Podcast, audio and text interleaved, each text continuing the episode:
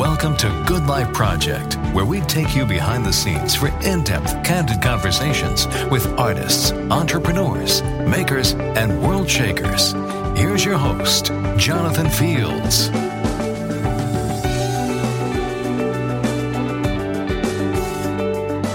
Hi, I'm Jonathan Fields, and this is Good Life Project. So, my guest today is Sara Gottfried, who's the author of a really fascinating book called The Hormone Cure. She's also a physician and a biohacker. Um, is that kind of how you would still describe yourself to a certain extent? I would, although I'd say biohacker feels so masculine to me. I, it really I, does. Like, right? There's a lot of machismo in that word. There is. So I'm looking for a more sacred feminine Have you figured term for it. anything out? I haven't. Okay. Can you come up with something? Hmm. Well, I'll think about it now. Okay, now. good. But it is interesting though because um, l- let's kind of deconstruct what this thing called biohacker is or biohacking is also because at least in the world that I live in and, and apparently the world you live in, it's kind of it's popping up all over the place right now, and it almost feels like it represents a movement to reclaim a certain sense of control over your health, your life, your performance, all this different stuff. Take me a little bit about in, into what it is for you and how you bring it to the world. Sure. Well, biohacker, I think of biohackers as being mostly citizen scientists. And I know you have a fondness for citizen science. I do. So I, I think of it as leveraging whatever means possible. You know, medical information, the internet brings that so easily within our reach. Genetics, um, laboratory testing. There's so much direct to consumer laboratory testing we can do now, and and figuring out okay, what's the best path for me? I'm not going to buy into this broken medical system that tells me I should take an antidepressant when I feel like crap. So what are the alternatives? Like how can I figure out my dashboard of the needle movers? Yeah, and I think it's so interesting too that that there does seem to be. I don't know what it's being driven by. I don't know whether it's frustration with a system that doesn't seem to be serving certain fairly chronic things all that well, or maybe that it's that combined with like what you just said. There now seems to be just so much more access, ready access to um, being able to go direct to get our own metrics. I mean, it's it's kind of frustrating actually. I live in New York State, and we can't actually get direct blood information. Yeah, what's up with that? I don't understand. I don't know. I mean, and I want to change it. Great services. Like you have to go to New Jersey or Connecticut, I think, where it's okay. I can go and get all my own blood work done and then look at the metrics. But in New York, we still can't do that. But, but I think in a lot of places, it's really changing in a pretty profound way. And it's sort of like, you know, if you look at yourself as an N of one, you know, like rather than this is the average information for the average person, well, it may or may not be relevant to me. And now I can get the data myself to know it's a game changer for a lot of people. It's total game changer. And I love that you said N of one because you just hit upon what I would call evidential hierarchy. What's that? Which is so cool, right? Because, you know, when you look at, when you look at, you know, why don't we take antidepressants as an example? When you look at an intervention like taking antidepressants, which I think are way oversubscribed, you know, one in four American women is taking an antidepressant over the age of 40, one in seven men. And these are people who are getting treated for exactly the wrong reasons. Like it works with severe depression, but most people have mild to moderate symptoms, and there's a way better way of getting into root cause analysis. But there's this idea when you look at science and whether taking a drug is a good idea or even taking a supplement or changing your hormone levels, testosterone, estrogen, for instance, you want to have good evidence behind it so that you're not causing harm. Right. And so the evidence generally, you know, the best standard is a randomized trial that has the least uh, bias. But even better than a randomized trial is an N of one experiment, where, for instance, you try rhodiola to manage your stress hormone cortisol, and you try it for six weeks, and you compare it to six weeks without it. That's the ideal experiment. It's not population based, which is what we've been doing in medicine for so long. Yeah. And I, and I think, I mean, it's so fascinating to me that, um, that, that, that there just hasn't been more of it sooner. Yeah. But I think also, you know, we, I think now it's like what we said. Now we have so much more access to information. We have so much more access to getting our own data for our own, to run our own experiments. And I think again, it's bundled with this pervasive high level frustration with a lot of chronic symptomology. Um, you know, you're physician, right? So I'm, I'm not going to knock, and I'm sure you're not going to knock, you know, traditional medicine. It's great for a lot of things. Oh, I'll knock it. so at the same time, there are a lot of chronic things that it just doesn't seem um, to be and to be working for. And, and so here's a curiosity of mine, okay?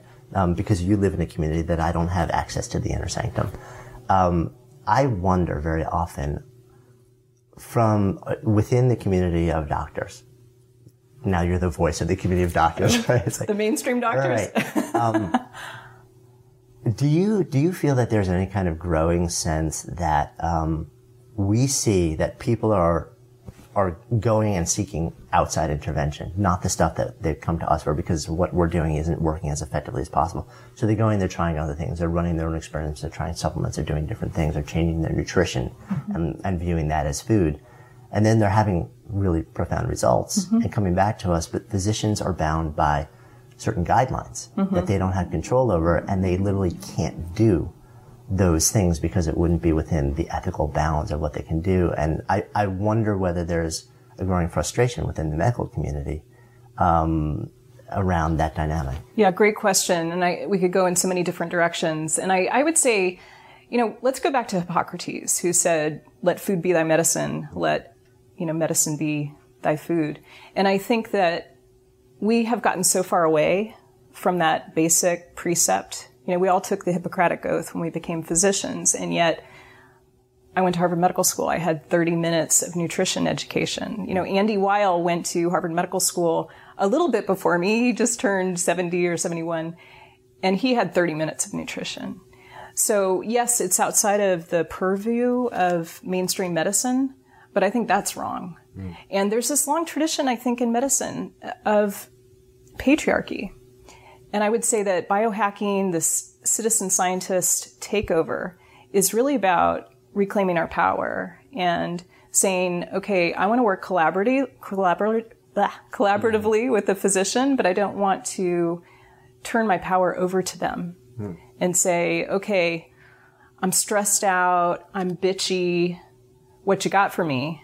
And, you know, the first option is to take a selective serotonin reuptake inhibitor. Like we should be going back to, okay, what's really going on? Like, let's have a longer conversation. Now, the average appointment with a physician in the US is about seven minutes. Wow. It's very hard to do a root cause analysis, which is why I think it's so exciting that we're at this tipping point where we've got, you know, the growing discontent with mainstream medicine together with the access that you're describing right. with the internet. So, and I got to imagine a lot of doctors are really frustrated um, by sort of like the fact. I mean, I can't imagine that um, the average visit being seven minutes is a function of physicians wanting the average visit to be seven minutes. Oh, right. It's totally the economics. You know, if you, if you're trying to survive, you know, pay off your student loans, you have to pack your schedule. Mm. And some people have control over how much time they have with their patients. But when I finished residency, I decided to work at a health maintenance organization. I had this illusion that it would be better for my quality of life, that I mm. wouldn't give up nights and weekends compared to the academic job I was offered at UCSF.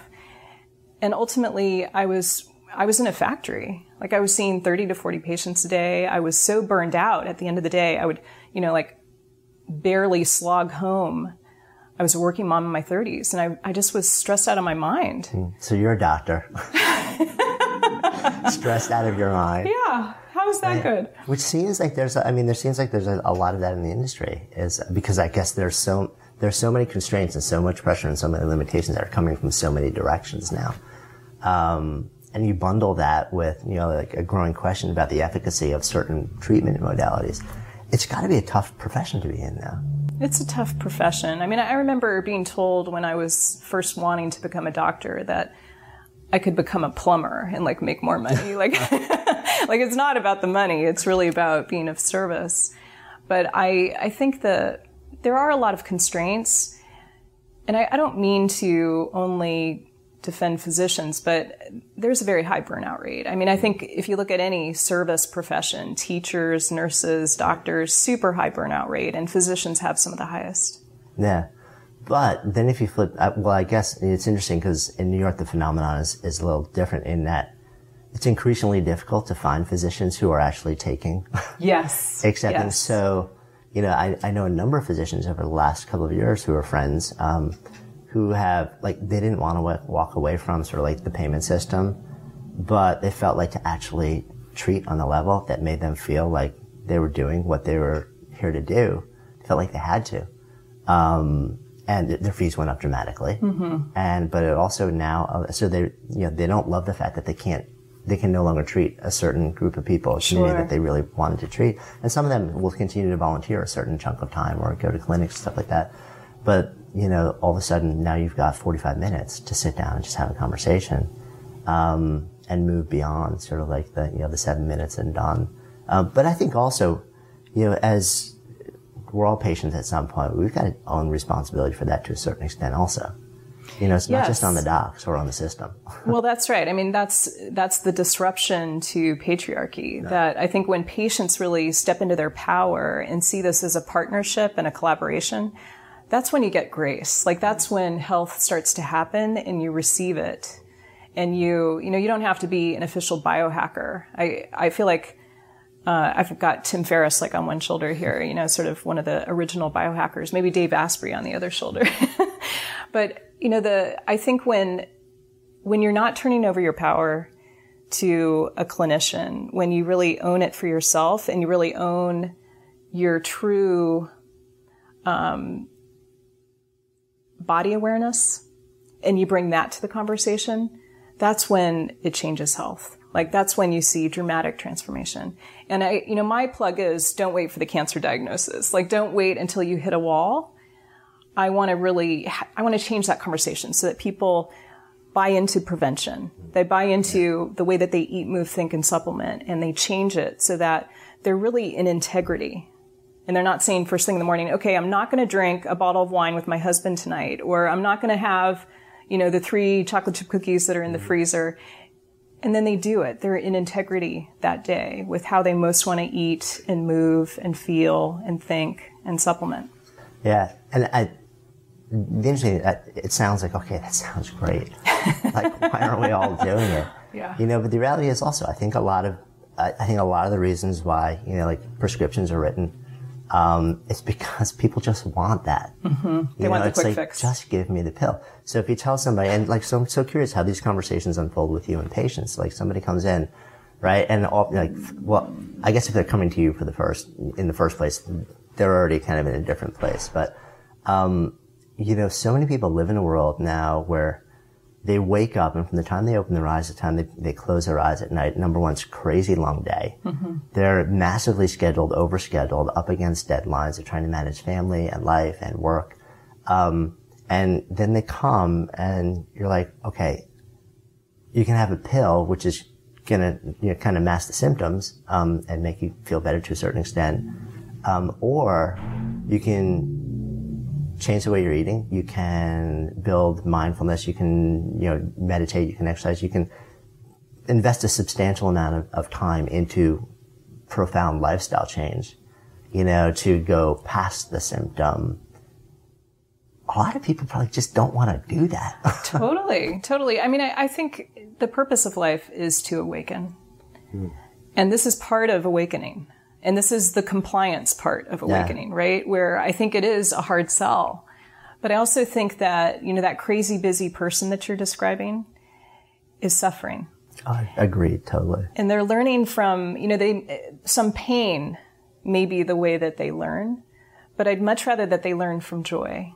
And I think you have a choice. So if, you know, and I, I have so much compassion for that person who feels stressed out of their minds, you know, didn't sleep well last night, get up in the morning, first thing you think about is a cup of coffee and, you know, and then you're off to the races. Cortisol is running the show. Cortisol is the main stress hormone. But I would also say, you know, I've lived it. Like I felt that way in my mid 30s and I had to really architect my life in a different way. So that was a big, you know, surrender point for me. But so let's kind of dive into um, the compliance word that you used. Yeah, yeah. It's interesting. One of the first um, conversations that we ever filmed was with Dan Ariely, who like his professional life is messing with people to see how they behave. like he just comes up with all sorts of crazy experiments to see how people respond, how they behave. And one of the conversations that we got on was the idea of compliance and health compliance in particular and how brutally hard it is over long term. And one of the things that he brought up was he was saying how um, if there is n- not some sort of visual or visceral um, reminder that's there and present every day to say you've got to keep behaving a certain way, mm. it becomes really hard. And it's one of the hardest things for anybody to sort of to crack. Um, is how do you actually inspire somebody mm-hmm. to create long-term sustained behavior change? I guess this one, and I'm sure you know this stat better than me. I'm curious if it's true. I've, I've always heard that uh, the average person who has um, a heart attack, has surgery, comes back, they'll go through cardiac rehab, but then, and they, massive change in behavior and mm-hmm. lifestyle. Mm-hmm. And six months to a year later, they're back to the same behavior as mm-hmm. before. Mm-hmm. Even though they've been through this incredibly painful, mm-hmm. traumatic, almost life-ending event. Six mm-hmm. months to a year out, it's like the pain is gone and they're back to all the same behavior that led to it. Mm-hmm. Well, this is the human condition, right? I mean, it's it's what we're up against, and you know, when I have someone who comes to me, I'll give you a quick example. I I have a 52 year old woman who came to see me recently, and she just said, "I feel flat, I feel fat, and I don't want to have sex with my husband." And I heard that I could just take testosterone. So why don't you give me some testosterone? I know you're a yoga teacher. I'm not going to do yoga just give me the testosterone prescription, I'll be on my way.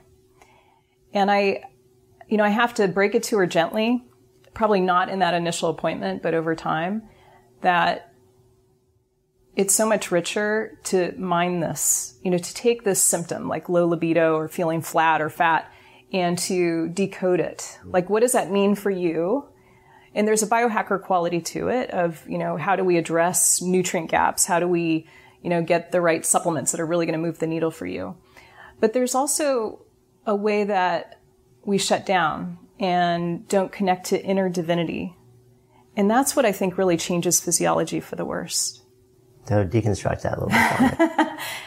well, you know, you have deep experience in yoga and meditation, and I feel like my what I've learned you know, over the years. I'm 47 years young now. I think you're around the same age, yeah. right? And so I, you know, I've really found that there's a grace that occurs that you receive when you're connected to your inner divinity and when you see it in others. And it, it's, it's the game changer. Like it, it really, it creates this harmony with your hormones. It creates harmony with your, your neurotransmitters, your happy brain chemicals, dopamine, serotonin. Dopamine and serotonin went into a bar. You know, like I think it's really important to be thoughtful about this. You know, I, I, I like to think of it as this dashboard that you want to create. And the organizational structure is inner divinity.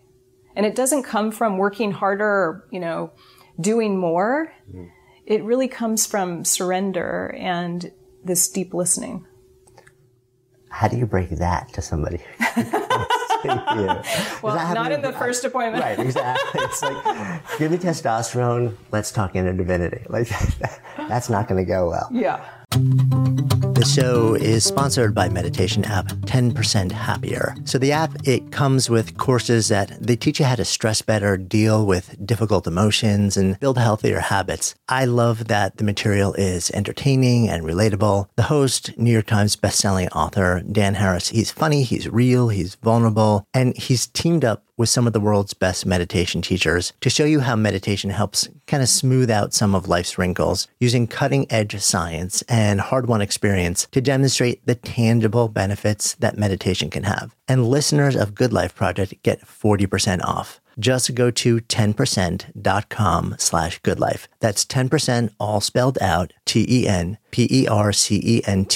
dot com slash goodlife. And if you aren't ready to meditate just yet, but are curious how smart, ambitious people use meditation and benefit from it, well, then check out the 10% Happier podcast. Either way, you can find it all at 10%.com slash goodlife.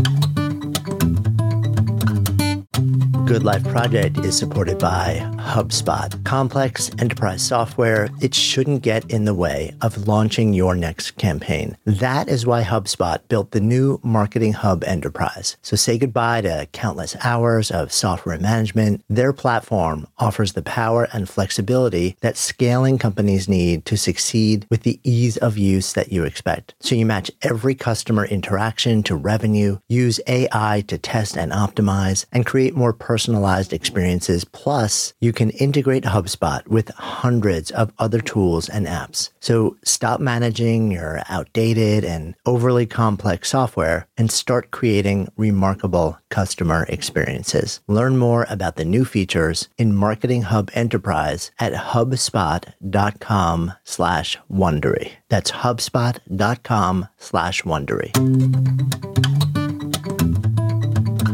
Um, I totally agree with you. I mean, um, like I said, I'm, I'm I, I, agree that there's there's a place for all sorts of other more direct and specific. You know, like this is what goes into you interventions. Um, but there is that, and when you meet people who are sort of in that place, you kind of want to be around them. You want mm-hmm. to know what it is. Mm-hmm. Like, what are you taking? Yeah, exactly. what, what, are you what doing? What pill are you on? Right. Like, what are you actually doing? Because I want to be like you, man. It's funny. Like, a lot of people have come to me, a lot of entrepreneurs, a lot of personal brand oriented entrepreneurs have come to me also and they're kind of like, like, what do I do? How do I build this? How do I do that? What's the marketing? Where's the funnel for all that stuff? And, and a lot was kind of like, like first, okay, step, take a, a big step back fundamentally. Like, are you living a really strongly aligned life? Mm-hmm. Um, and when you, like, when you dial in that, you know, like using your language was divine grace. Inner divinity. Inner divinity. Grace. Um, you know, when you dial that in, when it, it really starts, you start to glow, you become a beacon. Mm-hmm, mm-hmm. You know, there's an energy that radiates from you mm-hmm. and people sense. Yes. And there's no greater marketing yes. thing that you can do than to become a beacon for your message by just living it. And um, people don't want to hear that either. like, no, no, no. What do Can't I, I do? just buy it like, or outsource it? Like, I need a copywriter. I need a website. Where's the funnel? It's like, okay, that stuff is all useful, just mm-hmm. like, you know, like nutrients mm-hmm. and, and, but there's something deeper. That's the core that even if you bolt on all the other stuff, you're still going to hit a ceiling. Yeah. You know, because there's something else at work here. Oh yeah, I totally agree. I mean, I think marketing is a sacred activity. Mm. And when you do it from the place that you just described of attracting, magnetizing, yeah. that it just it changes everything. It changes your your actual physiology. It changes your subtle energetic physiology. Mm. You know, it's just a, a completely different way of doing it. And we have this tradition with capitalism of what I would call, you know, sort of too much of the immature masculine. And the more that we have this balance I'm going to totally sound like I'm from Berkeley here of, you know, like higher feminine and balance with higher masculine. Yeah, I'm from Berkeley. Yeah. So I, I really agree with that. And I, I think the, I think people have a detector for bullshit. They have a detector for the, the folks who are not in alignment.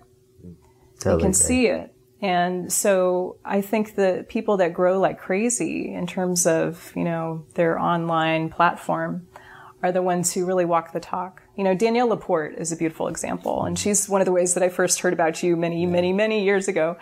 And, you know, you, you listen to her talk, you read her blog, and you lean in because it's so voraciously truthful. Yeah. It's so honest. It's so authentic. No, I completely agree. And I mean, what's so empowering about someone like her is that she lives it, but then she also, she takes the extra step, which terrifies people, including me, which is that, you know, like that which is her soul, she fully expresses to the world. Yes.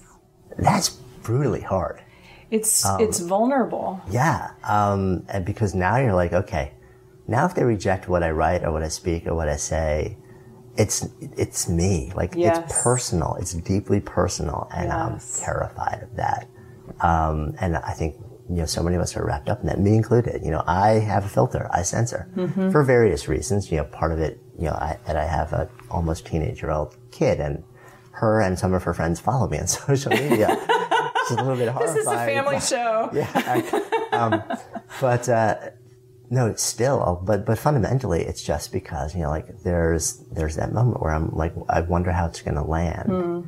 And it bothers me mm-hmm. that I still have that in me. And then I look at someone like Danielle and it's just, you know, she's fully expressed. And I think that's part of the magic of it. A lot of people will live fairly aligned, but then for people who actually part of what you do is communicate that to the world, you know, there's, there will still remain that gap in that you're not fully communicating, you're not being fully expressed, like you're not sharing the true essence of who you are. And it's interesting. I think that can come sometimes start back and create this um, disconnect, this cognitive dissonance mm. um, that people sense, and that that also you just sense about yourself, which leads to internal stress. I think that's true, and I, I like that you refer to this extra piece of vulnerability, you know, kind of the soul bearing quality of Danielle's work. And I, I do think it's such a um, differentiator for her. Yeah. And I, I, feel like she has, she's so connected to that inner divinity and she shares it. She doesn't overshare. She's really careful about that. You know, you and I both have kids and she has a son, right. but she's, you know, she talks about her son, but she talks about it in a very respectful, loving way. She doesn't overshare. So how do you connect to that sense? Hmm. Well, so I'm a bit dopamine driven. That's how I think about this, right? Like so I'm a, you're a junkie. I'm a dopamine junkie. I'm also a recovering cortisol junkie, truth be told.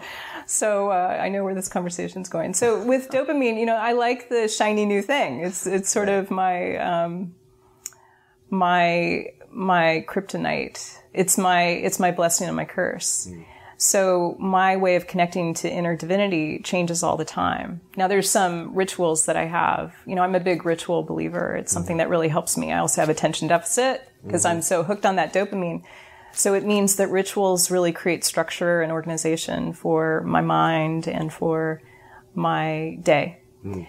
So I always have a morning ritual. You know, I get up in the morning and I make some green tea and I sit for 30 minutes. Mm-hmm. In 30 minutes, you know, I've tried less, I've tried more. 30 minutes is like the magic place for me with where I am in my life as a householder with two mm-hmm. kids mm-hmm. and a it's husband. Interesting. For me, it's 25. 25, okay.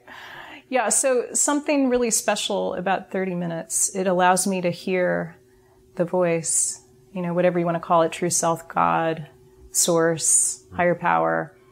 It allows, it allows me to clean out my channel, like run the pipe cleaner through. Right and sometimes it's yin yoga. You know, I'll do some sacral releases. Seems like my low back, you know, sitting makes you dumb and fat. And mm-hmm. so I like a good sacral release. And sick. And sick. Now, we now know. Also, and gives right? you diabetes. Yeah. Right. So, uh, you know, sometimes it's just sitting crisscross applesauce. And sometimes it's um, using, I love the work of HeartMath. So I mm-hmm. use the Inner Balance app. Yeah. I like that accountability. It's it's right. really fun for me to have you know my iPhone turned into a biofeedback machine. Yeah. So those are some of the things that I do, and then I have to come back to it. Like every time I put in my passcode on my iPhone, I take a deep lower belly breath, hmm. So that I'm not panting like a rabbit like I am right now. Yeah. I mean, it's interesting you mentioned that because I so what I meditate every morning, also 25 minutes like clockwork, no matter where I am or what I'm doing. Um, but I use a timer app. Uh huh. So, yeah, yeah. So every morning there's like sort of like there's a, a micro battle. Oh yeah. Because I've got to like you know turn on my phone, and then there's the timer app, and then there's my email. right. right. So in a way, it's like this split second of of training mm-hmm. every single morning. It's like don't go there. Mm-hmm, mm-hmm. Go here. Even if like you're like, oh, I'll just check for a second 1st mm-hmm, no, no, mm-hmm. no, no, just don't do it. So it's like this daily conditioning. Of like, no, first start this way. And at times I thought about removing, just saying, well, remove the temptation. But in an odd way, I actually think it's good training. It is. To have it's it integrity and, and training. To, right, and to choose, to con- deliberately choose not to go there and to start your day in a very particular way. Other people, like people who, who talk about habit formation and ritual formation mm-hmm. will tell you, no, don't do that. Mm-hmm. You know, just make, make doing the habit as foolproof as humanly possible. Take away every possible barrier or distraction. So mm-hmm. you just wake up and do it. Mm-hmm. Um, I kind of, there's something in that, like, like forcing me to make a very quick but deliberate choice mm-hmm. to do this every single day. I don't know, feel, in some way feels powerful to me. And it's very much a habit, a ritual for me at this point.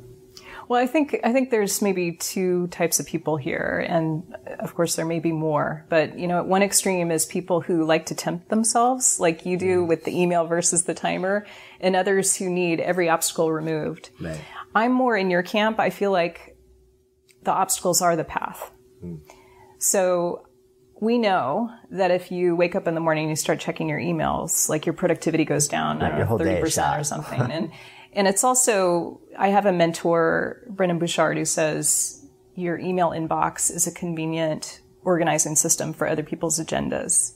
So I think when you really set, set that intentionality for your day and you go with the timer instead of checking your emails and you have your 25 minutes, it creates this cascade of grace that you carry into your day. And that's so powerful. It's so powerful. And I think, you know, the, it's a compliance issue because I think a lot of people wake up and they just are like, oh, I got to check my emails. I got to do that. And it really affects your day. And it's, uh, I, I have a, one of my yoga teachers talks about architecting your day the way that you would architect a yoga class. And I know you, you have years of teaching yoga. So just like you set an intention at the beginning when you wake up in the morning, you know, Wayne Dyer puts his feet on the floor. I don't know if you saw that movie, The Shift. And it's just like, he puts his feet on the floor when he gets up from bed and he says, thank you, thank you, thank you. Hmm. And I love that, but it, that's not me. Like I don't wake up in the morning. like, oh man, I'm off. yeah, I'm like green tea, green tea. Right, I'm awake, tea. but I'm not human until after I'm done meditating. Yeah. So, you know, you set this intention, then you figure out your apex pose. You know, for me, meeting with you today is my apex pose. You crescendo and then you decrescendo and you prepare your body for sleep. Yeah, that's an interesting way of looking at the day. Um, I have to think on that a little bit, but I like it. Is it? I mean, It's Anna Forrest, by the way. I should give her credit. yeah. Um, who I love, so powerful. Oh, so fierce. Yes, so, Her book, Fierce Medicine. Right. Oh, So fierce. Um, it's interesting too because when I think about when I taught, um, I taught the hardest way that you could ever teach, which is I didn't, um, I didn't ever go into a class with a particular class in mind.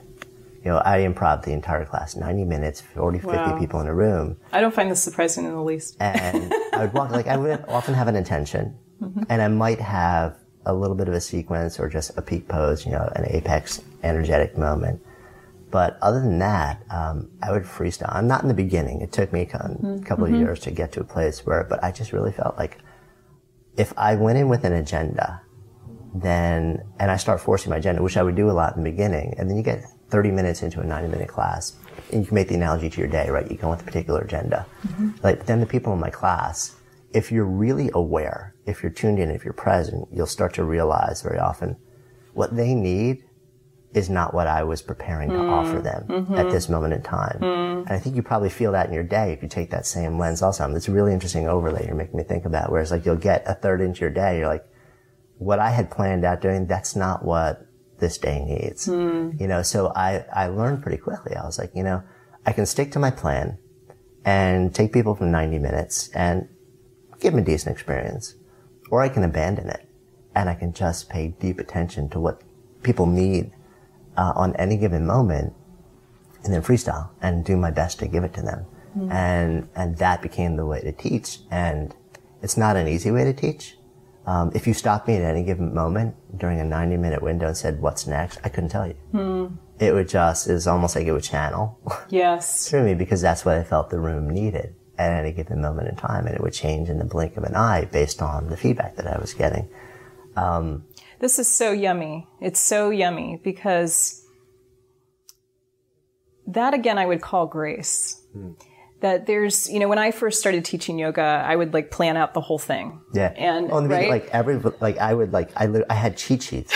I would keep a book on my mat with a little piece of paper hanging out over the side, Right. and I had a code. Oh, yeah. Where I could see like every single pose. And Yeah. actually, when I first first started, I memorized the routines Right. of like all the top teachers, Right. and I would just rotate like who I was on any, Yeah. given day. yeah, today's Shiva Rea. Right. Exactly. Right. And it's, it's not as authentic, right? I mean, there's a lot to be learned as you learn these different lineages and styles. But there's, uh, there's like this forcing quality to it of, okay, this is my plan. We're going to do it. It's going to be like boot camp. You know, it's, it's again, that immature masculine quality where if you trust and instead receive the energy of the students that you have in the room and you intuit from their energy, okay, this is what I'm guided to teach. That is, that's so good. It's, it's, it's so much better than um, forcing your agenda. I mean, it's it's true in relationships. It's true in the yoga and class. that's why, yeah, that's why I'm making the analogy when you say like, if you looked at your day that way, I'm like, yeah, really, it's sort of like, it is the microcosm of how you want to experience, you know, almost everything. It's a different ecosystem. And it's also, you know, it makes me think a bit of the gut microbiome. I think the next 10 years of medicine is going to be all about, you know, these bacteria. It's so fascinating. It's so are starting to fascinating. Look at that now. So fascinating. And I, I feel like there's this way that we've been forcing the worst food possible on our poor microbiome. You know, just like coming into a yoga class and you have your agenda of exactly what the 90 minutes is going to be. We've been forcing, you know, fake food, processed food, pizza, pasta, all of these things on our gut. And now we're so surprised that we're in so much trouble.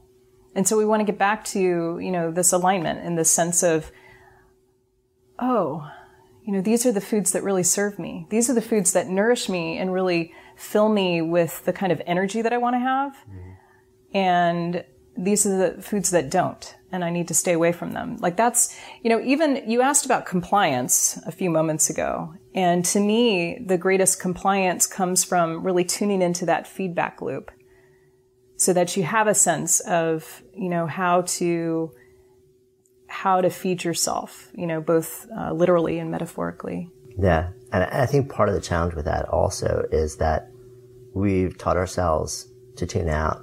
Yes. You know, so we don't, it's like you ask people what they want in life, like yeah, on, almost every level. Like what, you what do you love to do? People are like, what are you passionate about?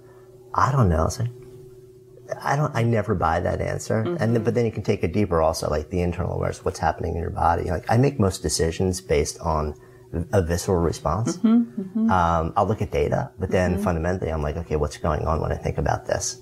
Um, but I think we've, we're so trained to tune out, um, and awareness of what our body is telling us because most of the time it's telling us there's something sucky happening and we don't mm-hmm. want to feel that. So mm-hmm. instead of responding to it, we just stop listening. Mm-hmm.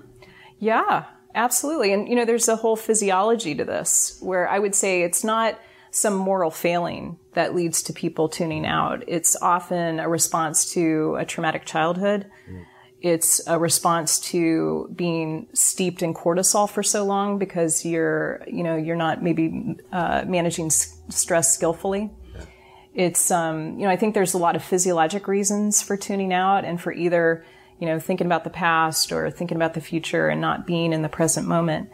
But the, you know, the cool thing, you were talking about like these visual and visceral ties to keep people in compliance and in these behaviors that create, you know, these upward, uh, virtuous cycles as opposed to vicious cycles. And I think that you can have these little baby steps that add up to major transformation when it comes to the visceral and the visual cues that help you to stay on the path. So what would some of those baby steps look like? Yeah, I knew. I was teeing that up for you. Oh, well, maybe we could we could riff here. We could do like a Mars and Venus baby steps Sure. of what helps you stay on the path as well. Uh, so, well, definitely my morning rituals really make a big difference. I think just the idea of ritual Yeah. is, you know, like whatever it may be, like taking something to the point that it becomes ritual is huge. At least for me. It definitely is. And, you know, another one for me that I find super helpful, and I do this whether I'm insane, you know, I've got a book deadline or I'm flying back east or whatever it is. I, I make every effort to really connect with my daughters and with my husband first thing in the morning. And I, I can't remember who to attribute this to. I learned it through Oprah. I don't know if it was like a conversation with Gayle or Toni Morrison or someone like that, but there was this idea that when you greet your child in the morning, you don't want to be like, um, you know, whipping the eggs and half distracted. You want to be like, good morning, sunshine. How are you? I'm so happy to be with you. Like this, shine the love lights, shine the love lights. And it's so, What if you have a teenager? oh, yeah. Stay away. Go away, mom. Oh, don't kiss me. Yeah, totally. I got a 14 year old. You have a 13 year old daughter. Yeah, the nine year old still totally goes for it. And the husband, this is like, the husband totally loves it as well. That's awesome.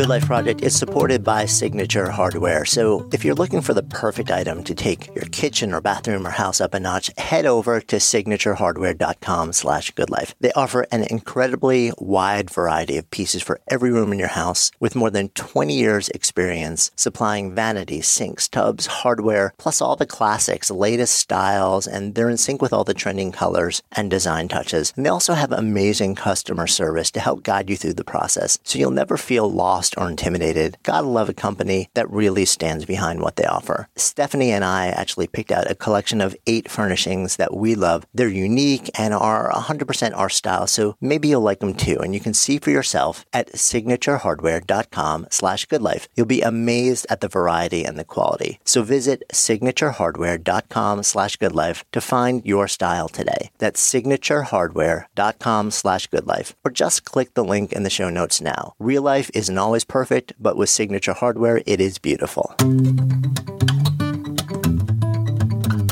It's funny because I I've had um, when I write, you know, we we're both authors too. So when I write, very often I've noticed that one of my like I'm good sometimes really late at night. Mm-hmm. Um, so if I was going to drop into that natural window, it would also probably mean that I was waking up a lot later in the morning. Right. And um, and so one of the reasons I don't do it is just it's literally because I want to be there for the family. You know, so I, I I know that it messes with my productivity. I know that you know I've got to rearrange things, and I'm not as functional or productive as I can professionally. But to have that small window where you know, like I can see my daughter, even if you know, even if it's just short in the morning, mm-hmm. maybe every once in a while even walk her a few blocks to school. Yes, you know that's magic, and especially at this age, um, it's funny. I've always wondered. About whether we sort of get our time allocation wrong as parents. You know, the average parent works like crazy, barely sees their kids um, until the kid's out of college. They, they pay for the debt and then they peel back and then they're available for the kids when the kids don't really need them anymore. Right, right. Whereas, and I'm, I'm like, I'm not going to fault anybody. Like we live the way we live and we've, you know, been trained that this is the way that, that you do it. Um, and we're freaked out that if we don't make the money now to cover it, then, you know, we're never going to be able to retire, which mm-hmm. is also based on the assumption that retirement is good because work is bad, which I have major issues with. Um, cause I love what I do. But, you know, what if you reverse that and said, okay, I'm going to work for as long as I can work because I love what I do and I'm, I'm fully capable of making whatever money I need to make to, you know, like be okay in the world. And, um, but, but first and foremost, I want to be here while my kid needs me. Mm-hmm. You know, even if it's short windows of time. And then when they're out of the house, if I need to work harder, if I need to double down, do what I do, need to work five meters more, I'm much okay with that. Mm-hmm. Um, and I would also say this is a better retirement account than uh, right, you know working like a dog, burning yourself out to you know make your IRA as much as possible. Like there's there's a way that it creates more. Um, you know, love love is such a game changer. Like love, being grat- grateful for these people that are in your life, having a connection with them where you have clear and direct communication, and you're not fighting because you're not able to do the self care that you most need because you're working so hard to be able to retire. Mm. So I, I, think that that's uh, it's it's a uh, it again creates this cascade of events that is so good for your health, so good for your heart. It raises oxytocin, and oxytocin is the best antidote to stress. So, Harvard trained physician, we're talking about all this stuff. curiosity is um, do you how do you operate in a world where the vast majority of your colleagues still um, don't look at the practice the way that you do? Mm. Well, I I turned the corner at a particular point in my career and of course, many of my friends that I trained with in mainstream medicine have also turned the corner, or they're still in mainstream medicine, but they understand. You know, they knew me for so long that they understand the reasons why I do what I do, and they respect it. You know, I I made a difficult choice to leave mainstream medicine but I had to. I mean, I, I, think the other choice was to become a bitter old woman, you know, just really unhappy, probably on an antidepressant. And I, so I needed to leave and sort of create my own system. But fortunately, you know, we live at a time where there's a revolution happening in medicine. You know, there's the functional medicine arm, Mark Hyman, Jeff Bland, folks who, you know, really believe that we need to get away from the disease-based model mm-hmm. and we need to focus more on systems biology, you know, the set of systems right. that kind of organizes the matrix and doing root cause analysis and filling in the nutrient gaps and addressing mind, body, and spirit and not just the physical. So I'm really encouraged by this movement, the functional medicine movement. There's also integrative medicine, Andy Weil and his his group at the University of Arizona. Mm. So I, I feel like I've got brethren. you know, I have a community. Um, and the part that is frustrating for me is the patients that I see who suffer, who, you know, maybe have adrenal burnout and their cute little adrenals in their mid back are just, you know, like doing their best to pump out the cortisol at the expense of all their other hormones. And they go to their doctor and explain what they're feeling and they get treated with exactly the wrong thing because mainstream medicine doesn't really believe in adrenal fatigue. They believe that your adrenals are either completely fried, which is Addison's disease, you know, there's no cortisol at all at the party, or you're secreting too much, Cushing's disease. There's no middle ground. It's black or white, either or. And there's so many people, you know, I would say like 90% who live in that gray in between. So I'm sad that those people often don't get the care that they need. And that's the conversation that I want to change because cortisol, you know, cortisol, there's a hierarchy in the body. And this main hormone that's made when you're stressed out of your mind controls everything. Like all paths lead back to cortisol. That woman with the low testosterone, like part of that conversation, getting to the inner divinity, is to say, let's look at your cortisol levels because I suspect cortisol's out of whack. It is in 91% of my patients. Mm. And you want to unlock the cortisol first because it's probably lowering your testosterone. Right. So it's like you have to trace it back to the real root. You want to trace it back to the root and you also want to amplify the innate intelligence of the body. You know, kind of like the concept of positive psychology. It's much easier to amplify the positive than to come in and fix the negative. Hmm. So you start with the cortisol very often and then that reverses back up to how are you're living your life to a large extent. Well, the thing about cortisol that's kind of cool is that you can measure someone's cortisol. Like if you, when I was in my mid 30s and I was at this surrender point, you know, I was just like, yeah. okay, a glass of Zinfandel or Cabernet isn't working. Was, was there like an incident, by the way? Like, was it was it a gradual awakening, or was there like a moment where you're just like, oh hell no, like this, something has to change? Was there something that happened, or was there some moment? There was an oh hell no. So the oh hell no was feeling this way for many years. So working mom, mid 30s, fat, frumpy, frazzled. And I went and saw my primary care provider.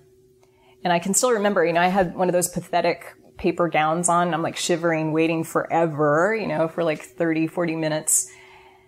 And my primary care provider came in and I was explaining my symptoms. You know, I'm, I'm PMSing. I'm in couples therapy. I don't want to have sex with my husband and I'm angry all the time. And I just feel so stressed. And he suggested three things. He said, well, Sara, it's simple math. Like if, you know, first of all, with the weight loss, you know, he wrote on this little whiteboard that he had in the office. I can still see it. You know, he wrote, exercise more plus eat less equals weight loss. You know this. It's simple math, Sara, which was humiliating and totally wrong. And then he said, why don't you go on this antidepressant? At the time it was Prozac. And then he wrote another prescription for a birth control pill. He's like, it, you know, maybe it's hormonal. Why don't you just go on this birth control pill? And first I was so frustrated that, um, you know, it didn't, it felt like it missed the mark, that it wasn't addressing what I most needed. And then I got angry because I felt like millions of American women are being told exactly the same thing across the US, and it is totally the wrong message. And I had a hunch. I was able to use that medical training. You know, I left there with my prescriptions, never filled them. But I had a hunch that my problem was that I was so stressed out. And so I decided to look at my hormones. I looked at my cortisol and it was three times what it should have been first thing in the morning. And it was slowing down my thyroid. So I was gaining weight. It impacted this tango between estrogen and progesterone. So that, um, again, it was, it caused difficulty with weight loss and gave me PMS. So I, it took me about a month to change my cortisol, but that, that changed everything. And once I realized that, I just felt like we've got to change the conversation that we're having about mm. cortisol. And when you can measure it, my point was when you can show somebody, okay, darling, your cortisol is through the roof. We got to do something about it. That's a much easier way to say, let's work on this inner divinity along with these other strategies, these other baby steps, right. so that we can get your hormones back into balance. Yeah. So for you, you said it took you about a month to get your cortisol back in balance. What did you actually do? I did a few things. You know, I was running at the time, and so you know, my doctor was like, "Run more." and I, you know, this is part of being a cortisol junkie. I think probably during my residency training, I just I had the set point of like a really high level of cortisol, and anything less than that, I would be a little bored. Right. And so I was a runner. The answer wasn't to run more because running raises your cortisol. Mm-hmm. I needed to run less and I needed more adaptive exercise. So that's when I started practicing yoga more seriously. I actually learned it from my great grandmother, but I didn't really practice it every day. and uh, and I started doing Pilates. I I started to um, you could call it meditation you know, I, I believe in really a kind of a broad net when it comes to meditation. I think calling a girlfriend is meditation. Taking a hot bath with Epsom salt is meditation. I want, you know, everyone to have an a la carte menu of how they just turn off the monkey mind and kind of bump it up from the amygdala where you sense fear and danger to the prefrontal cortex where you're more resourceful. Right. So I developed a practice and I also took uh, phosphatidylserine which is an extract of plant membranes shown to lower cortisol levels. Mm. And that's what did it for me. So there is this, um, there's the woo woo side of you. Oh, yeah. um, but there's also the fierce, like, biochemical, like, endocrine oriented side to you. That's the name of your book, The Hormone Cure. Um, so it's interesting. Um, you know, I guess it's really like using the lens back and there's a whole systems approach where you're like, okay, let's talk about um, the divinity side, the meditation side, the yoga. Um, but at the same time, you're not averse to saying we also need to change your chemistry, and there oh, are some yeah. things that you can do and consume. Yes. Oh, definitely. To do that. Um, what's interesting is, uh, so so let me ask a question, which is, how would the things that you might recommend to on a nutritional side or to consume um, differ from uh, pharmaceutical intervention or a drug mm-hmm. that would have, say, a similar effect on the sim- symptomology? Mm-hmm. Well, I, I have a protocol that I use, which is based on functional medicine. And the protocol has three steps. So the first step, if you're talking about something like high cortisol, which is my main issue, my Achilles heel, I like to first fill in nutritional gaps and make the lifestyle changes that really make a difference with that particular hormone imbalance. So for me, like the shift from running to more adaptive exercise helped me with my cortisol levels and uh, the phosphatidylserine, omega 3s help to lower cortisol levels. So I like to start first with the nutrient gaps and targeted lifestyle changes, ideally that are proven in randomized trials. Mm. And then the second step, if that doesn't solve the symptoms, would be to take a botanical. And you asked about the difference between, you know, what I'm suggesting biochemically versus a pharmaceutical. And I believe that those are foundational. So step one, where you're filling in nutritional gaps and you're making targeted lifestyle changes, I feel like even if you ultimately end up on a pharmaceutical, you'll need a lower dose and you'll need it for a shorter duration if you do this groundwork.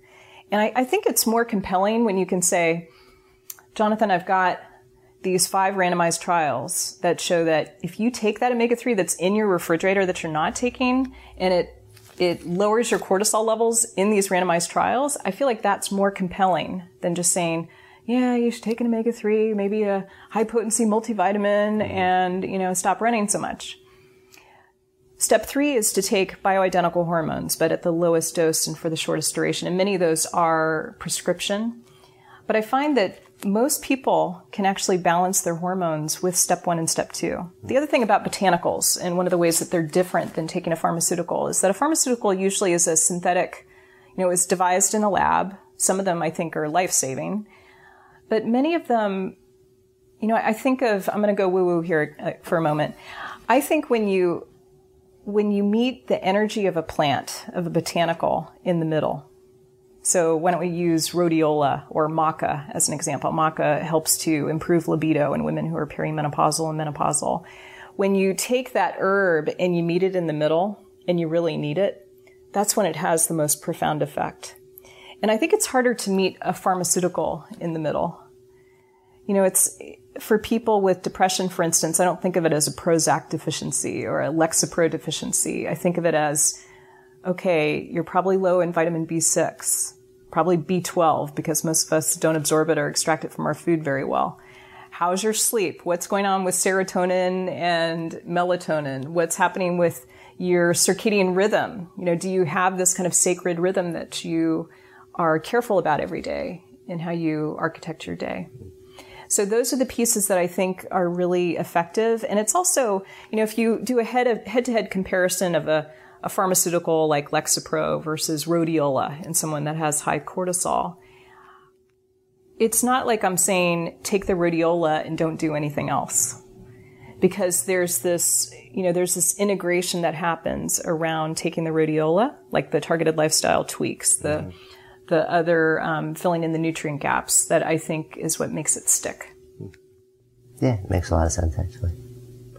So, um, so the name of this project is a good life project. Um, it's an exploration, and you know, we've been talking a lot about health uh, and seeing if we can fix things that are chemically off by with all sorts of different approaches to it. When I offer up the term just on a broader scale to you to live a good life, what comes up? What does it mean to you? Hmm.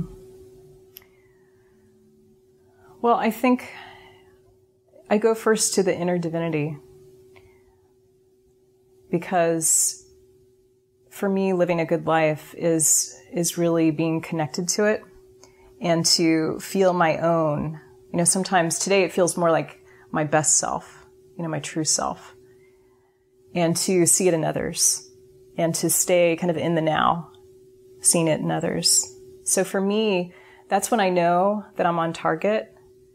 When I feel that, when I can see it in my husband at the end of the day, when I can see to my kids when they're cranky when I pick them up from school and they don't want to do their homework, when I can see it in my friends and the people that I serve. So one piece that comes up is this inner divinity. And then another piece that comes up kind of related to it is service, which I think is quite paradoxical. You know, I, I seem to specialize in women who do too much, you know, women who over provide, overwork. And I used to be one of them. And there's this paradox that when you're really tired and depleted, that service really makes a difference. Like true service from that place of um, connection to source. You know, you get pulled forward by it. It's not pushy. And it's what I think really makes a difference in the world.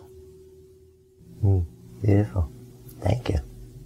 My pleasure. So, um, I've enjoyed the conversation. Me too. Uh, so I'm Jonathan Fields. My guest today has been a physician, best-selling author of The Hormone Cure, Sara Gottfried, signing off for Good Life Project.